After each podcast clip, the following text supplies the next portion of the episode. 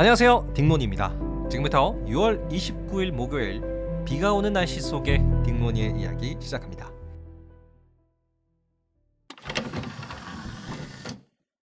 오늘은 여러분과 함께 공주님 이야기를 해볼까요? 자, 역사적으로 프랑스의 여성 지도자들 중에서 누가 제일 유명하다고 생각을 하세요? 저는 프랑스의 왕비 마리 앙뚜아네트라고 생각을 해요. 빵이 없으면 케이크를 달라 뭐 라는 말을 남겼다고는 하는데 그래서 오늘은 마리 앙뚜아네트의 숨겨진 진실에 대해서 여러분과 함께 알아가 보도록 할 거예요. 사실 방금 말한 빵이 없으면 케이크를 달라 이거 마리 앙뚜아네트가 한 말이 아니래요. 이분은 그런 말을 한 적이 없습니다. 자, 그럼 지금부터 마리 앙뚜아네트의 출생의 비밀, 사치 이미지의 진실, 그리고 최후의 모습까지 제가 한 번에 알려드리도록 할게요. 바로 시작합니다. 자, 그럼 이것부터 소개해 드릴게요. 마리 앙뚜아네트, 그 출생의 비밀.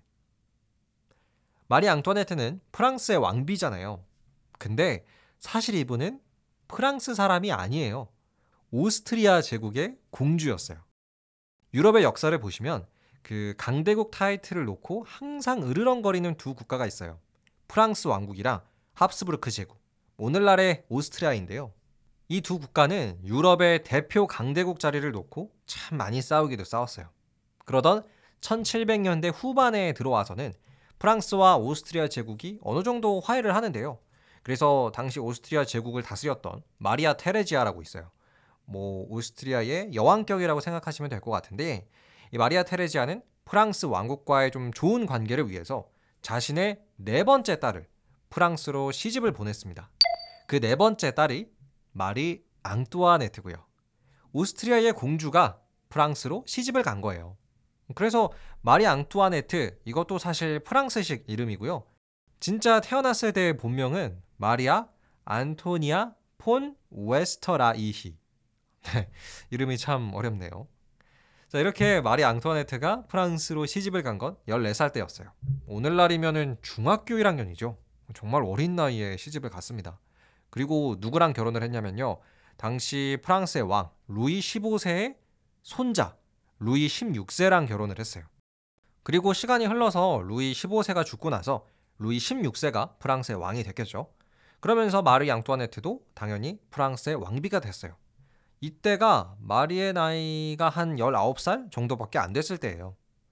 자, 지금까지 우리는 마리 앙뚜아네트가 프랑스 사람이 아니라 어느 나라? 오스트리아 공주 출신이었다. 라는 걸 알았어요. 그러면 이어서 마리 앙뚜아네트를 좀 둘러싼 이 사치의 여왕 이미지, 이게 진짠지 한번 알아볼까요? 최근 역사학자들에 의하면 마리 앙뚜아네트는 오히려 다른 프랑스의 왕비에 비해서 검소한 사람이었다고 해요. 아끼는 걸 잘했다는 뜻인데요.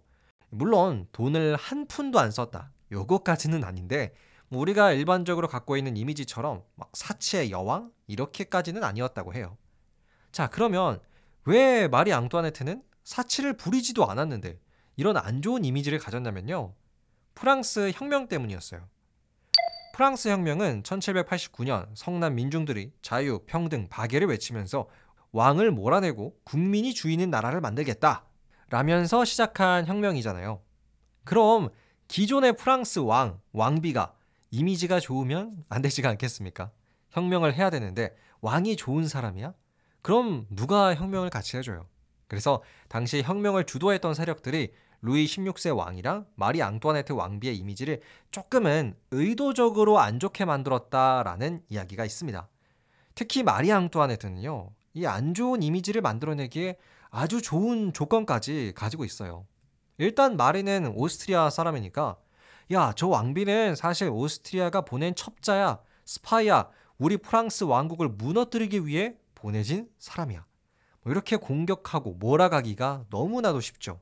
그래서 특히 프랑스의 혁명을 주도했던 급진 혁명파들이 마리 앙뚜아네트를 참 많이 공격을 했어요. 그래서 마리 앙뚜아네트는 사실 그렇게까지 사치를 많이 부르진 않았지만 좀 안 좋은 이미지가 생겼다고 합니다. 이것도 알고 가시면 좋을 것 같아요. 자, 그럼 마지막으로 마리 앙뚜아네트의 그 마지막 최후의 모습은 어땠을까요? 1793년 그녀는 혁명파들에게 처형을 당했습니다. 단두대에서 목이 잘리는 좀 끔찍한 처형을 당했죠. 그 죄목은 이랬는데요. 아, 솔직히 아주 많아요. 혁명 정부로부터 국고 낭비, 정부의 부패, 오스트리아와의 결탁, 루이 16세를 타락시킨 혐의, 백성에 대한 기만, 프랑스를 멸망시키려는 시도, 전쟁 유발, 심지어는 근친상간까지 있었어요. 특히 근친상간은 당시 프랑스에서 바로 사형감인 좀 큰 죄였는데요. 그래서 급진 혁명파들이 마리 앙뚜아네트를 죽이기 위해서 그녀의 아들 루이 17세한테 근친상과가 관련된 거짓 증언을 받아냈다고 해요. 그래서 마리 앙뚜아네트가 근친상간 혐의까지 받아서 처형을 당합니다. 굉장히 불쌍한 여왕님이신 것 같아요. 그래서 요즘에는요, 마리 앙뚜아네트를 보고 이런 평가를 내려요. 지은 잘못에 비해 너무나도 크고 무거운 벌을 받은 사람이다. 자, 그럼 지금까지 마리 앙뚜아네트의 숨겨진 진실에 대해서 여러분과 함께 알아봤습니다. 다시 한번 정리를 해보면요. 프랑스의 여왕이었던 마리 앙뚜아네트는 우리가 생각했던 것처럼 그렇게 사치를 일삼는 여왕이 아니었다. 오히려 억울한 누명을 쓰고 처형당한 비운의 여왕이었다. 이렇게 알고 가시면 좋을 것 같아요. 아, 그리고요. 최근 프랑스의 베르사유 궁전에서 마리 앙뚜아네트가 실제로 사용했던 방을 새롭게 복원하는 작업을 했다고 해요. 저도 사진을 통해서 한번 봤는데요. 굉장히 신기하고 방 자체가 알록달록합니다. 여러분도 한번 구경해 보시면 좋을 것 같아요. 그럼 오늘의 딩모니 이야기는 여기서 마치도록 하겠습니다. 안녕!